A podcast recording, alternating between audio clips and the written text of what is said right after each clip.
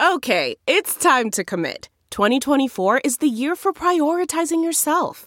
Begin your new smile journey with Byte, and you could start seeing results in just two to three weeks.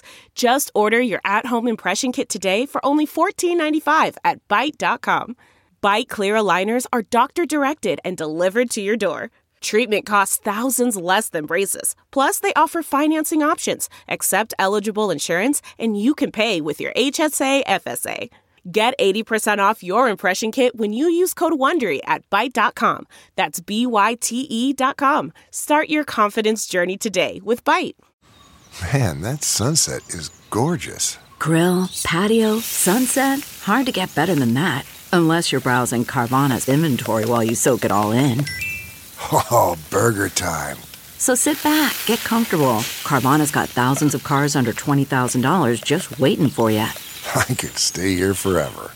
Carvana, where car buying meets comfort, meets convenience. Download the app or visit Carvana.com today.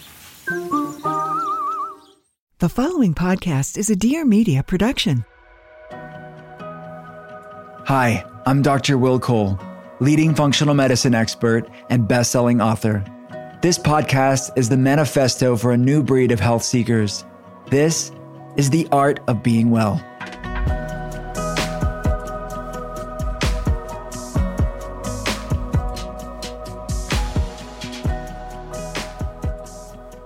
What's up? This is Dr. Will Cole, and welcome to the Art of Being Well. I am a leading functional medicine practitioner. My day job is I get to consult people around the world via webcam and get to the root cause of why they're struggling with their health issues. We drop ship labs and provide them a functional medicine perspective on their health issues.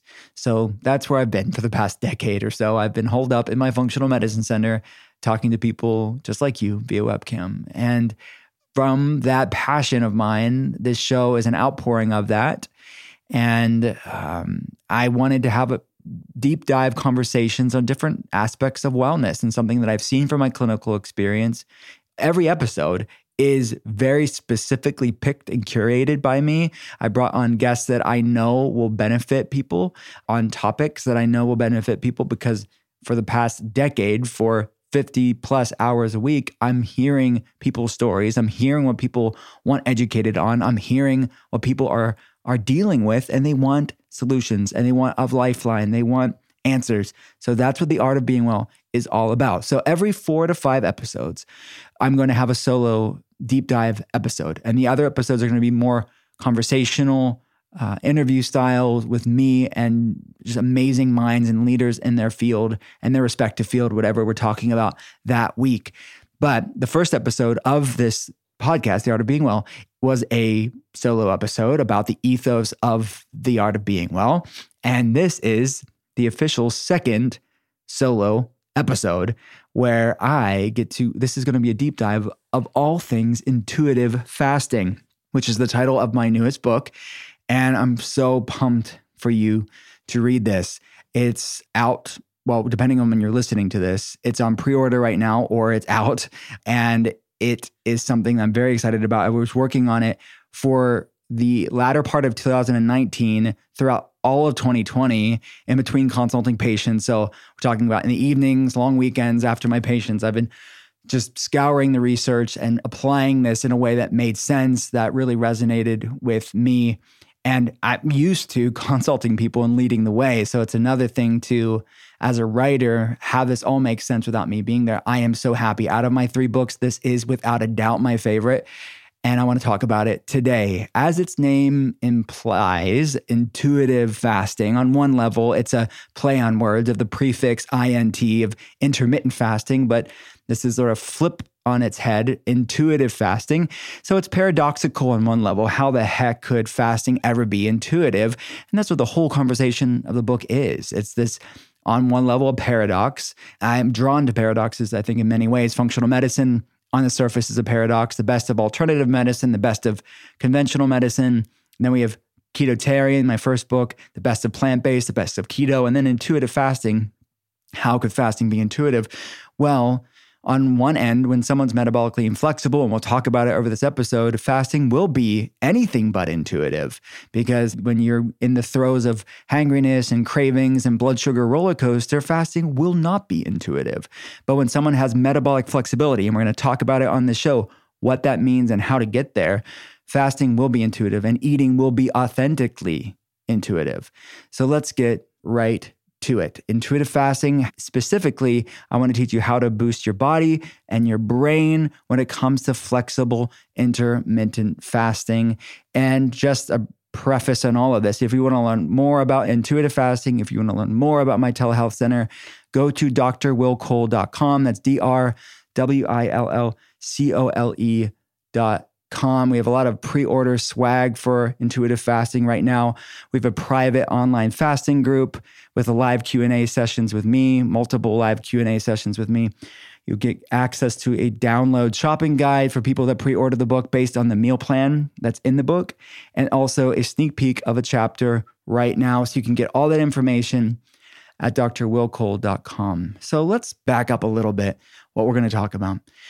And let's go a little bit beyond just physical, bodily, individual human health. And let's look at from a just a world standpoint. There is a a beautiful balance that's sewn in to the fabric of our universe. Think about it. There's this dichotomous balance that is quilted in the cosmos of which you are an intrinsic part of. You are part of the universe. And people in our modern way of thinking, we like to divorce ourselves from nature, but we're part of nature. And that divorcing from nature, that that mismatch between genetics and epigenetics or our DNA in the world around us is the cause of a lot of problems that we're going to get into in today's episode and tie it into intermittent fasting. What the heck is he talking about? But where there is balance, there is order.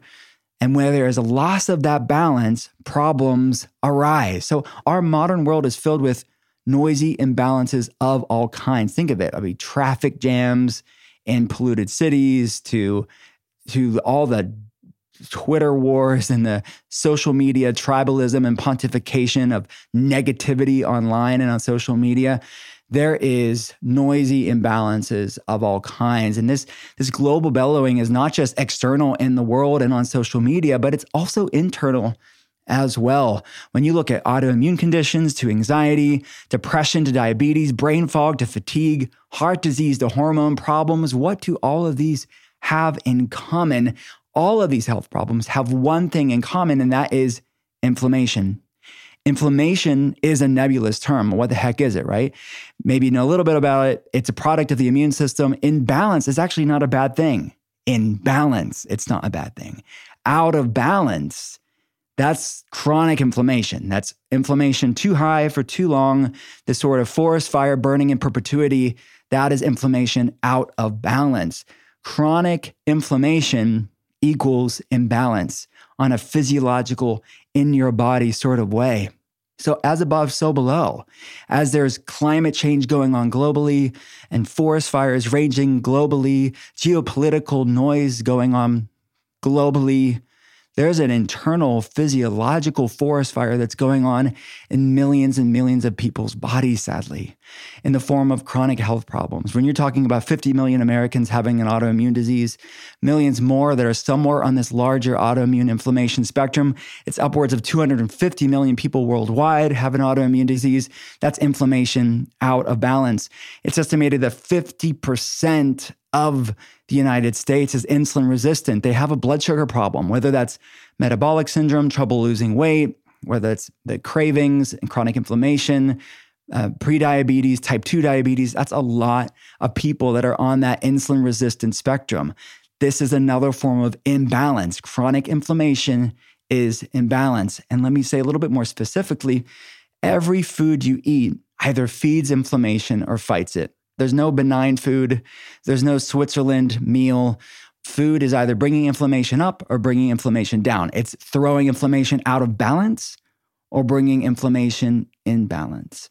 And that is the opportunity that we have at every meal. So, using your meals as medicine is central to calming inflammation, whether you're wherever you're at on the inflammation spectrum, mild fatigue, mild brain fog, mild weight loss resistance, mild digestive problems on one end of the inflammation spectrum, all the way to the other end of the inflammation, which is the overt, diagnosable autoimmune disease, diabetes, mental health issue.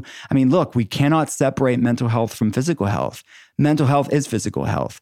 Our brain is part of our body. So when you look at anxiety, depression, fatigue, brain fog, even ADD, ADHD, autism, all of these brain health problems have been shown in the scientific literature to have inflammatory components and what's referred to as the cytokine model of cognitive function. Cytokines are pro inflammatory cells. So it's research looking at how inflammation is impacting how our brains work. It's inflammation out of balance. So if every food we eat either feeds inflammation or fights it, what's right for you? So I'm a fan of, of intuitive eating, and it's nice to say that on social media, right? But when you're in the throes of imbalance, can you really eat intuitively when your body is out of balance? Is it intuition or hangriness? Is it intuition or hormone imbalance? You know, stress eating is not intuitive eating. Insatiable cravings is not intuitive eating. Eating a food that will perpetuate the inflammation, eating foods that will perpetuate you feeling horrible is the antithesis of intuitive eating, true, authentic intuitive eating. Eating food that brings more discomfort in your body and disrupts the balance in your body is something disguising itself as your intuition. Imbalance can disguise itself as your intuition. So, thankfully, there is a way to restore that balance, that resolute balance, to hear that still small voice of your intuition. And that tool is my made up word of intuitive fasting. Hi, I'm Elizabeth Kott. And I'm Stephanie Simbari, and we are the hosts of That's So Retrograde. Heard of us? For the past 200 and some episodes, we've been trying to figure out what the hell wellness is. We have inspiring and fun conversations with all types of amazing people, from healers to comedians to whatever's in between. We're five years in, but we're just getting started. So hop on board every Thursday to join the party en route to living your best life. And don't forget your cannabis. Or to check us out on Instagram at So Retrograde. That's right. Bye. See you there. So let's talk about fasting as a whole. Fasting is actually coded in our DNA. So researchers estimate that our DNA hasn't changed, 99% of it hasn't changed in 10,000 years. Yet our world has changed very dramatically in a very short period of time. When you look at our food supply, the things we're exposed to, environmental toxins, toxins in our food, toxins in our water, soil depletion. There's a genetic epigenetic mismatch. And that's what researchers are really exploring in the medical literature of what is triggering these genetic predispositions like never before. So, if our DNA, our genetics haven't changed in 10,000 years, how the heck is more people diagnosed with autoimmune disease, diagnosed with mental health issues, diagnosed with metabolic issues like never before? Certainly, better diagnostics is part of it, but that doesn't explain the totality of why more and more people are getting more and more sick. Well, researchers are exploring this evolutionary mismatch, if you will, between genetics and epigenetics. And this growing chasm, this growing gap between genetics and epigenetics is really at the heart of a lot of researchers looking at why more people are getting more sick. So, fasting is something that humans would have evolved with. Our genetics haven't changed in 10,000 years. Just from a food supply standpoint, humans would have been forced to go through times of not eating because of scarcity and foods not being available and famines etc people would have gone traditionally through times of fasting and over and because our dna hasn't changed in 10,000 years researchers have known and, and now shown through studies that fasting and times of not eating is actually coded in our DNA. So decrease that genetic epigenetic mismatch. Flexible intermittent fasting is one tool to decrease that gap between genetics and epigenetics. So let's also talk about not just from an ancestral health perspective of being more in alignment with our ancestors, let's also talk about the spirituality of fasting. You look at every culture around the globe, they did fasting for health purposes, but they also did fasting for spiritual purposes too. If you look at Judaism with Yom Kippur and Tisha B'Av, you look at Islam with Ramadan, you look at Christianity, Lent started out as a time of fasting, you look at indigenous uh, cultures around the world, they did fasting for spiritual purposes and for health purposes. And even if you look at it from a health perspective, too, Hippocrates, the father of modern medicine, you know, every doctor takes the Hippocratic oath, you know, first do no harm. He also said all disease begins in the gut. Now we know research is, is finding the majority of health problems begin in the gut. Well, Hippocrates also implemented fasting protocols for his patients because he saw anecdotally that people got healthier uh, when they went through times of fasting. These guys, uh, like Hippocrates, Hippocrates and Paracelsus, who is known today, he's known today as the father of toxicology. He was also known as the Martin Luther of medicine because he's reforming medicine at the time. He said fasting was the physician within, which I think is such an eloquent way to put it the physician within. It's this recalibrator, this resetter. It's more in alignment with our DNA. So you decrease that chasm of that evolutionary mismatch.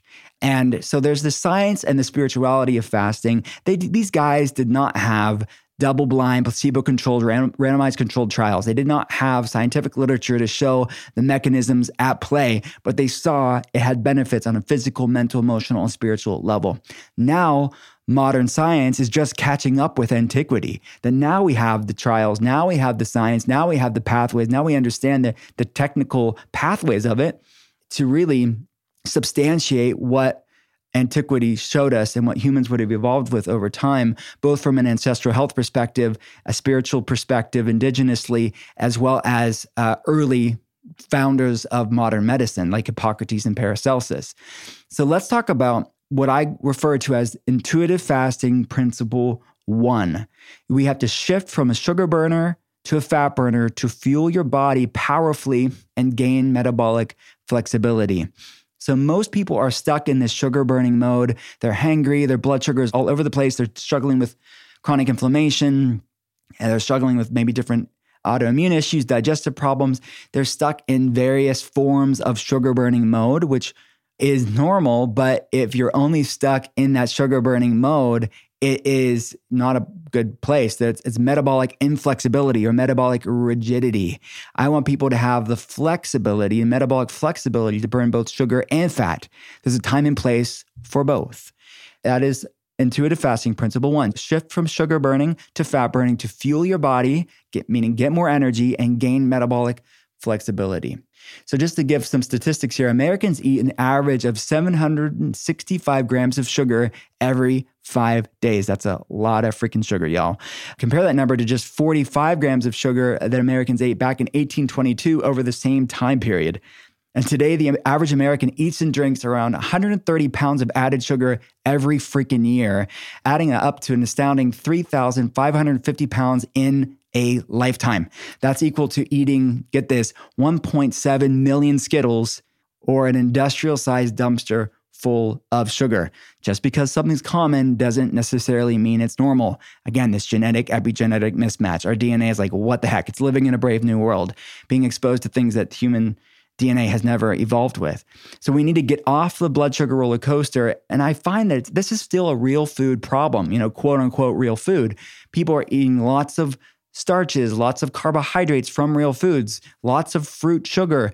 All of stuff is better alternatives than the standard American garbage, refined, processed stuff, but it's still a lot of sugar. So here's some things to think about if you're a sugar burner only mode. If you crave sweets or breads and pastries like a lot, if you become irritable and hangry if you miss a meal, if you find yourself needing caffeine or sugar to get through the day, if it's difficult for you to lose weight, if you're struggling with different inflammatory problems, if you get agitated, easily upset, or nervous, you may also feel jittery. If you have a low sex drive, these are all signs that your body may be in more of a sugar burning mode. I have a quiz on drwillcole.com. It's the metabolic flexibility quiz that I adapted from the quiz in the book. Uh, if you want to take it for free now, it's at drwillcole.com. So these are some things to consider. Uh, some labs to look at from a functional medicine standpoint that I look at for patients is serum insulin. The optimal range is going to be under three. Uh, C peptide, which is for every molecule of C peptide, you have a molecule of insulin. We want C peptide to be about 0.8 to 3.1 because hyperinsulinemia or excess insulin is a, one of the founding factors of insulin resistance. It's excess insulin because the receptor sites in the cells are blunted and not picking up insulin appropriately. We want fasting blood sugar or fasting glucose to be around 75 to 90. In, in functional medicine, these are optimal ranges, not just the lab's reference ranges. We want hemoglobin A1C to be under 5.3. We want triglycerides or circulating fat to be under 100. Above 100 is one sign that the body's starting to store blood sugar as triglycerides. It's basically converting excess blood sugar to circulating fat. So triglycerides above 100 is one sign of that. And then HDL or quote unquote good cholesterol, the optimal range for that is about 59 to 100. So here's an intuitive fasting principle number two. Intermittent fasting is exponentially amplified with the clean ketogenic diet. So ketosis, both intermittent fasting and the clean ketogenic diet, both increase something called ketosis or nutritional ketosis, meaning your body produces naturally something called ketones or ketone bodies, the main one being beta hydroxybutyrate, even though there's many other ones that have similar benefits. But going back to that genetic and epigenetic mismatch, well, ketosis takes us back to our cellular DNA roots because from an ancestral health perspective, we would have adapted and evolved over time to depend on ketones for fuel. And researchers actually refer to beta hydroxybutyrate as the fourth macronutrient. So we have protein, fats, carbs, and ketone bodies, or beta hydroxybutyrate, or BHB.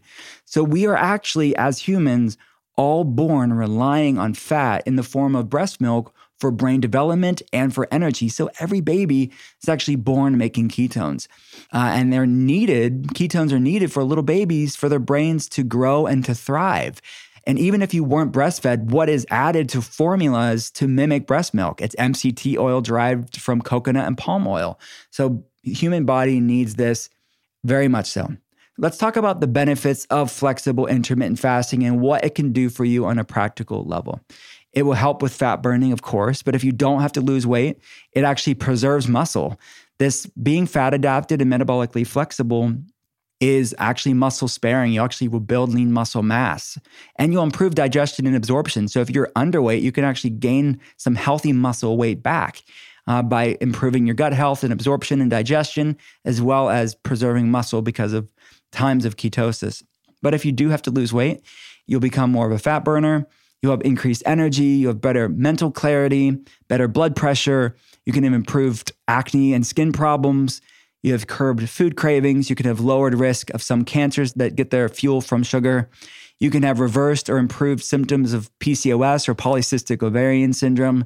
You can have pr- improved or if not reversed type 2 diabetes as well. That's what all research researchers have shown that a clean ketogenic diet and intermittent fasting is promising for and can be a tool to consider. Another pathway that I'm really excited about when it comes to this the state of ketosis, whether you get it from a clean ketogenic diet or intermittent fasting, or I would advocate both. It amplifies the benefits of both because they work so synergistically, is something called autophagy. If you break that word down, autophagy, it's self eating. It's all our healthy cells gobbling up all the dysfunctional cells. So it's this own innate recycling system. It's it's think of it as your body's anti-aging, anti-disease mechanism that many people their autophagy pathways are really blunted and lowered. So this is a way to boost and support this healing mechanism of autophagy. It's definitely something I'm excited with uh, as far as the research is concerned with fasting. Another benefit of intermittent fasting and, and clean ketogenic diet is reduced inflammation. Remember, we talked about inflammation out of balance is the commonality between all these health problems. So this is a way to lower inflammation exponentially. And remember, food is one of the biggest factors when it comes to managing inflammation, and fasting is another way to lower inflammation. Because beta hydroxybutyrate or this ketone is not just a form of fuel, it's not just a way to burn fat, it's also a signaling molecule, meaning it does really cool things for your health. And it's what's known as an epigenetic modulator working on these anti inflammatory pathways. So, all these pro inflammatory pathways, we can help to lower it. Things like what's known as the NF kappa B, the COX2 pathway, the NLRP3 inflammasome. It's okay, you don't have to memorize this stuff, but it's all these pro inflammatory cytokines that are high in all these people that are struggling with different health problems or even mild levels of it for people that are dealing with mild problems It's a natural endogenous inflammatory, a potent anti inflammatory that you can tap into. Because remember, there's this larger autoimmune inflammation spectrum, where in functional medicine, I'm looking at labs, uh, things like high sensitivity C reactive protein. That's an inflammatory marker that we want it to be under one. Well, fasting and a clean ketogenic diet is a way to lower high sensitivity C reactive protein. Homocysteine, I want that as another inflammatory marker. I want that to be under seven to lower that inflammatory marker. Above seven has been shown to increase blood brain barrier permeability and contribute to cardiovascular inflammation as well as neuroinflammation or brain inflammation. So, just to recap this, beta hydroxybutyrate is strong anti inflammatory and it also increases these pro antioxidant anti inflammatory pathways like AMPK pathway and the NRF2 pathway your body is all doing this. Just to reiterate something that Paracelsus said, that father of, of medicine in Switzerland all those years ago, he called fasting the physician within. So you can start to see this inner doctor repairing and renewing and resetting all these systems of the body because it's decreasing that genetic epigenetic mismatch. Another thing that fasting can do is it balances the gut brain axis. Remember, our gut and brain are actually formed from the same fetal tissue. So when babies are growing in the mom's womb, the gut and brain are formed from the same fetal tissue and are inextricably linked for the rest of their life through what's known as the gut brain axis or the connection between our gut and brain. So, researchers have shown that fasting can actually change the gut microbiota, all the trillions of bacteria of the microbiome in our gut, actually improving brain function because of the connection between the gut and brain. So, that's why a lot of researchers were looking at initially the ketogenic diet and fasting uh, for kids with seizure disorders and different neurological problems because it actually regulates the gut microbiome. 95% of serotonin, our neurotransmitters, are made in the gut, stored in the gut. And researchers also have shown that it helps to balance GABA and glutamate, uh, increases the anti anxiety neurotransmitter GABA, and lowers the excitatory glutamate, all from regulating this gut brain axis, both from the microbiome and because it acts as an anti inflammatory in the brain directly as well. Because ketones have also been shown to lower neuroinflammation specifically and have neuroplasticity improvements. Basically, our brain actually encouraging our brain to make new neurons. It improves something called BDNF or brain derived neurotrophic factor. And it improves something called mitochondrial biogenesis, encouraging our body to make stronger, more healthier mitochondria, which we need for cellular energy. This is all great for our brain. Because remember, our brain, 60% of our brain is fat. You're a fat head, I'm a fat head, we're all fat heads, and something personal. But giving our body healthy fats from a macronutrient standpoint, but also supporting healthy levels of cyclical ketosis supports brain health that way as well. And also remember that 25% of all our body's cholesterol is in our brain. So that's why researchers have shown in for many different reasons, for many different pathways, a clean ketogenic diet and fasting can be a great tool for people with issues like autism, ADHD, anxiety, and depression, and list goes on and on ad infinitum. But keep in mind, because ketones are a signaling molecule, they can pass through the blood brain barrier. It's like ample brain food. And I mentioned it improves BDNF or brain derived neurotrophic factor, actually making new neurons and making your brain more resilient. And then, of course, the mitochondrial biogenesis. So let's talk about it. So, how do we bring our body into center? How do we get that inflammation out of balance and and feel great. Well, I put together a four week flexible fasting plan in intuitive fasting that is sort of a, a yoga class for your metabolism, if you will, where we're expanding and contracting our eating and fasting windows to gain metabolic flexibility. So let me touch on that a little bit. Most people are in that sugar burning mode. That's like kindling on the fire. You're going to get light, but it's going to be short lived. You have to keep putting kindling all day long. remember, there's better kindling like real food like smoothies that are high in sugar or starches or grains or legumes. Those are all clean kindling. It's better than the junk food of the standard Western diet, but it's still kindling nonetheless. The alternative is burning fat for fuel, and that's like a log on the fire. So all those research and all the, the, the benefits that I just showed you with fasting and a clean ketogenic diet, which both increase beta hydroxybutyrate, this ketone, that's like a log on the fire.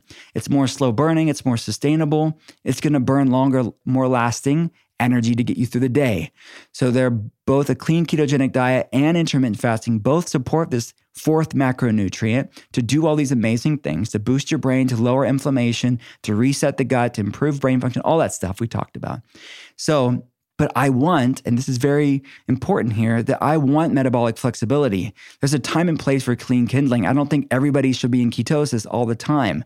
I want there to be a grace and a lightness and a flexibility to this. So that's why I designed this four week flexible fasting plan in intuitive fasting to do just that. So, by pairing a cyclical ketotarian diet, which is my made up word for a mostly plant based ketogenic diet, we're going to focus on lots of healthy fats, mostly vegan keto. So, coconut oil, coconut cream, avocados, avocado oil, ghee, olive oil, olives, eggs, things like nuts and seeds. We're going to soak them to make them more digestible wild caught fish, lots of leafy green, non starchy vegetables, lots of sulfur rich vegetables like broccoli and Brussels sprouts and cabbage, low fructose fruits like berries, limes, lemons, grapefruit. This clean ketotarian way of eating, paired with flexible intermittent fasting, exponentially enhances the benefits of all the things I just mentioned.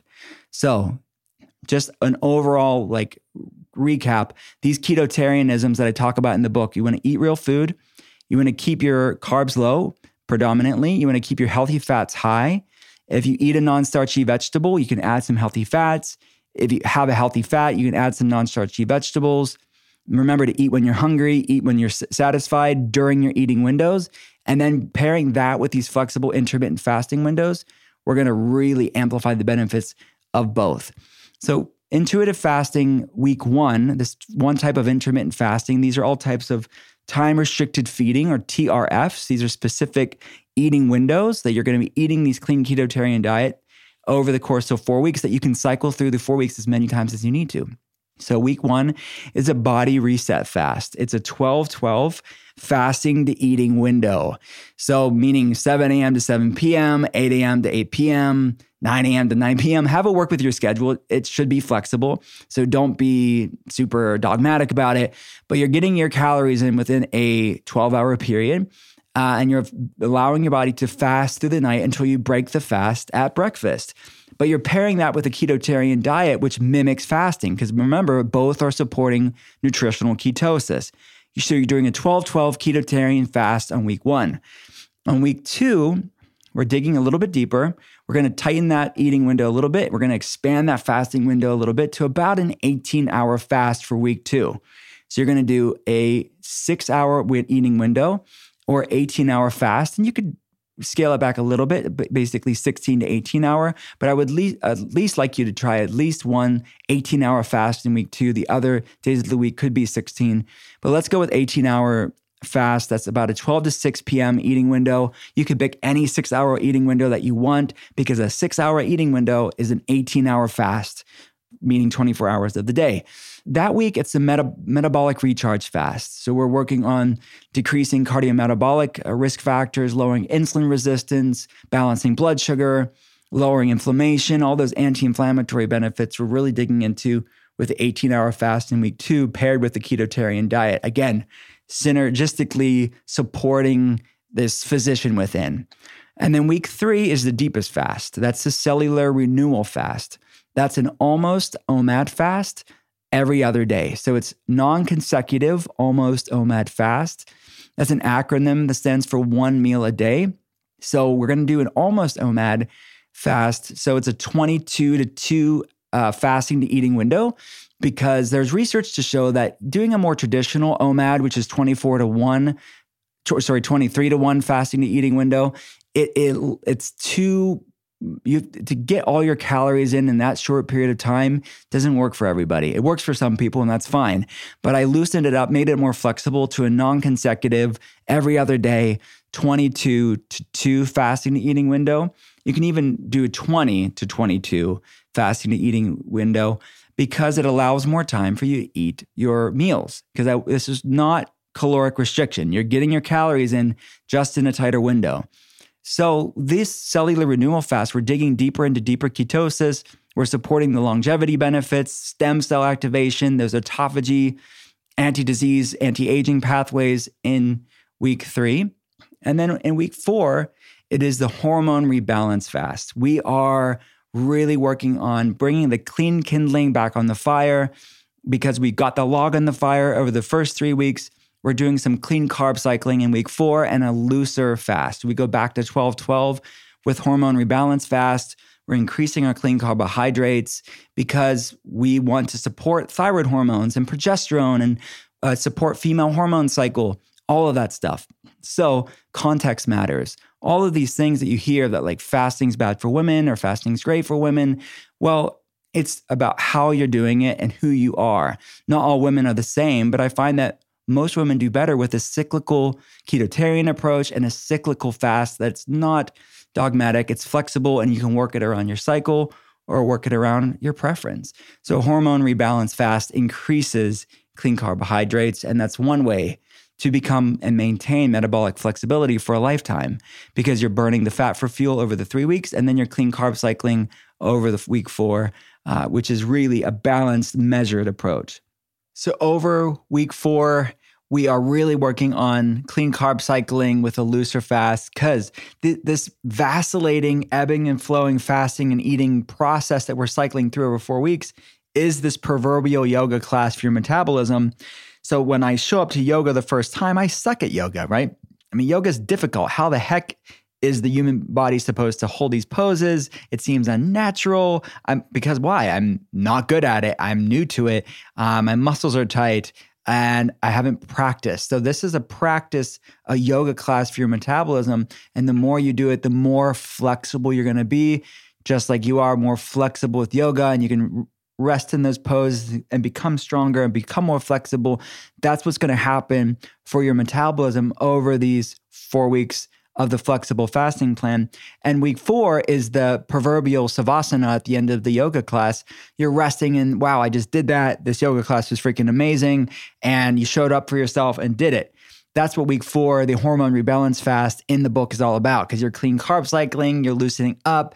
And then you could cycle back through those four weeks again because you're going to have two consecutive weeks of 12 12 and then go back in. So, this vacillating diversity of eating windows and macro variations is is the uh, when they say variety is the spice of life diet variability is a secret ingredient if you will to metabolic flexibility because your body's not doing the same thing. Because what is this? This is a um, form of hormesis. It's a good stress. It's a good resilience just like exercise just like yoga is. That this good stress will actually make you more resilient more strong more centered in the long run so that's what I built over these four weeks where you're pairing these eating windows and specific foods, healing foods on their own right, but you're amplifying those healing benefits with these flexible, vacillating fasting windows. So that is the plan in the book. I go into greater detail in the book about female hormone balance and how you can leverage these around your cycle, around your period and ovulation.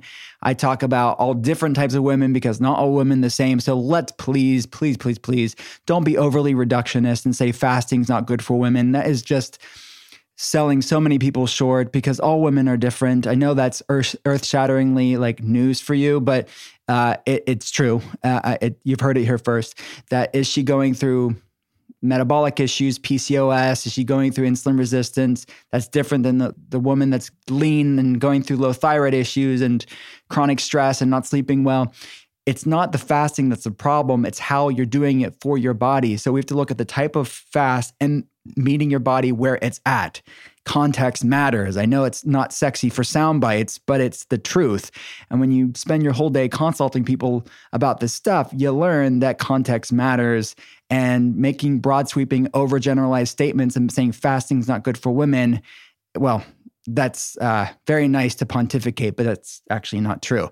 It is true that women tend to be more higher in something called kisspeptin, which is a signaling signaling molecule that I talk about in the book that makes some women more sensitive to fasting and ketosis. But that's why you do a cyclical approach. You're not always in ketosis to put the kindling on the fire, the clean carbs when you need to, but you still have a log on the fire too. That makes the fire even brighter because you have metabolic flexibility of both kindling and the log. That's the truth. Don't depend just on kindling, don't depend just on the log. Have both, and your energy and quality of life will be amplified exponentially. So half of the book is the practical application and the protocol and the the how-to stuff and the ethos of it, my heart behind why we're doing this. And then the other half of the book is recipes and pretty pictures and meal plans and all that stuff that I think are really important from a practical how do I do this standpoint or what does it look like standpoint. So, because we're, look, we're not advocating an eating disorder disguised as a wellness practice. This is about loving your body enough to do things to feel great. And as I say oftentimes on the show, I say it to my patients for the past decade, and I'll say it I say it throughout the book is you can't heal a body you hate. You cannot shame your way into wellness. You cannot obsess your way into health. This is not an orthorexic manual for obsessive eating. This is a balanced, measured, flexible approach to feeling great. And that's very much the message of intuitive fasting because guess what? When you have metabolic flexibility, you have balanced blood sugar, you have lower inflammation levels, you have proper hormonal balance, you have proper gut brain axis signaling. That is fertile ground for intuitive eating, authentic intuitive eating, because you'll know I eat when I'm hungry but you have a log on the fire. You're going to be able to go longer without eating. Uh, so you can just randomly do intermittent fasting, not because it's arduous or punitive or you're not even thinking about it. It's that you have a log on the fire, your more blood sugar is more stable, and you just can go longer times without eating. So that's what intuitive fasting is all about. There's a grace and a lightness to wellness, and something that I want people to discover for themselves is something called food peace. Having a respect and a sacredness around their body, a respect and sacredness around food, and just a respect and sacredness around wellness itself. A big section of the book is not just about fasting or food, it's what I call metaphysical meals. It's what type of mindfulness practice are you going to bring when you are fasting and what type of, type of mindfulness practice will you bring when you are eating and using fasting as a mindfulness tool and use eating and food as a mindfulness tool all of this I mean, the, the mindfulness tools will work on the, the mental, emotional, spiritual side of, of intuition. But the physical side of, of uh, intuition, when it comes to fasting and food as medicine, that's the physiological side of intuition with proper hormonal signaling, gut brain axis signaling, all the, all the physical stuff. But when you pair the mental, emotional with the physiological, that is authentic intuitive eating. It's not a vapid soundbite that sounds nice with a hashtag, but it's a real, authentic thing that I see for patients on an hourly basis come to life. And I want the same for you. So, without a doubt, I want you to check out this book because I know, without a doubt, if people take action on this and start leaning into the principles, it will change the course of your health. So, if you can, if you want to, check it out. It's on order right now everywhere you get books. You can check it out on Amazon, Barnes and Noble. Uh, all the links are on drwillcole.com. Intuitive fasting. At the end of every episode, I'll be answering a question from one of you guys. Nothing is off limits. Ask me anything. And you can send your questions over to me on Instagram or Facebook. As a functional medicine practitioner, it's been fun seeing the questions that have already come in on different food philosophies, wellness trends, and ways to approach overall mental, emotional, and physical health and well being. Thanks for those, and I'm looking forward to seeing what else is on your mind. Now it's time for another Ask Me Anything. This question is from Sarah. Sarah asks Hi, Dr. Cole. I've heard you talk a lot about OMAD and OMAD fast. Is this something you recommend for everybody? So I talk a little bit about that in this episode. So if you remember week three, it's the cellular renew fast in intuitive fasting, and it's almost OMAD fast. You are right, Sarah. I have written about OMAD in the past. It's something that I do in my life periodically. I don't do it all the time. But I advocate for many of my patients, and that's why I wrote it in intuitive fasting this way, is an almost OMAD approach. It's not as strict as a 23 to 1 fasting to eating window. It's a more flexible intermittent fasting window. So it's a 20 to 22 four to two hour or two to four hour eating window, uh, and the rest would be fasting. So this more flexible, almost OMAD, almost one meal a day approach, it allows for basically one and a half meals because there's some studies to show that fasting in that tight of a, of a window and getting all your calories in.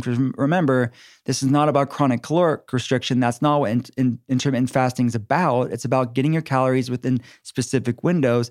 Getting all your calories in for the day has a lot to do for some people. Some people can do it.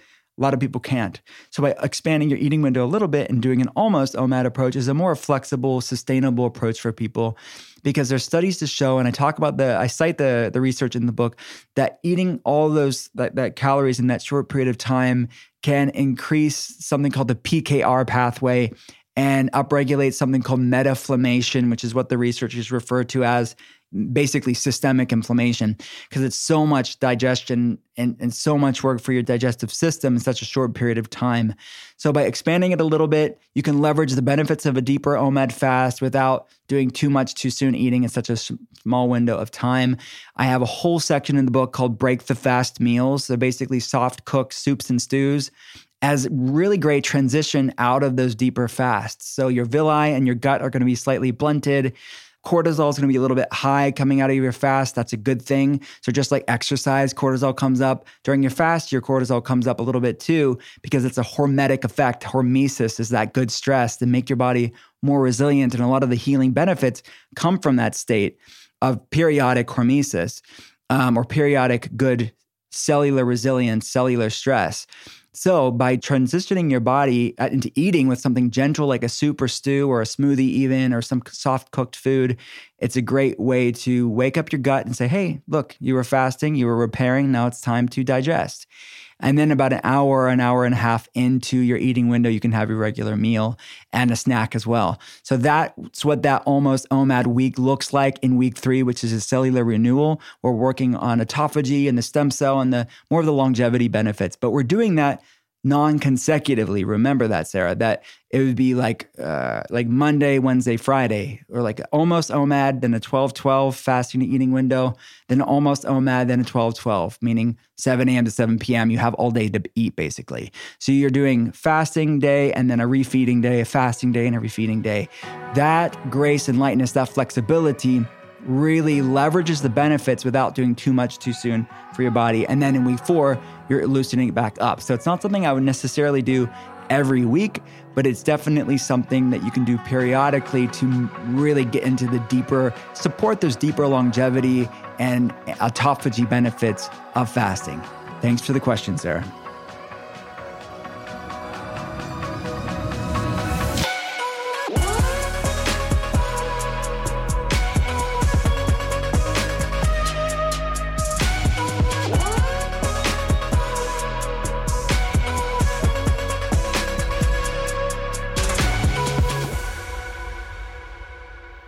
That's it for today. Thanks again for hanging out with me. I would love to know what you think about the art of being well. If you have a chance, please rate and review the podcast here. And if you like what you're hearing, hit subscribe and pass it along to a friend. To see more, head to drwillcole.com slash podcast. I'll be back again next Thursday, and I hope you will too. Talk soon.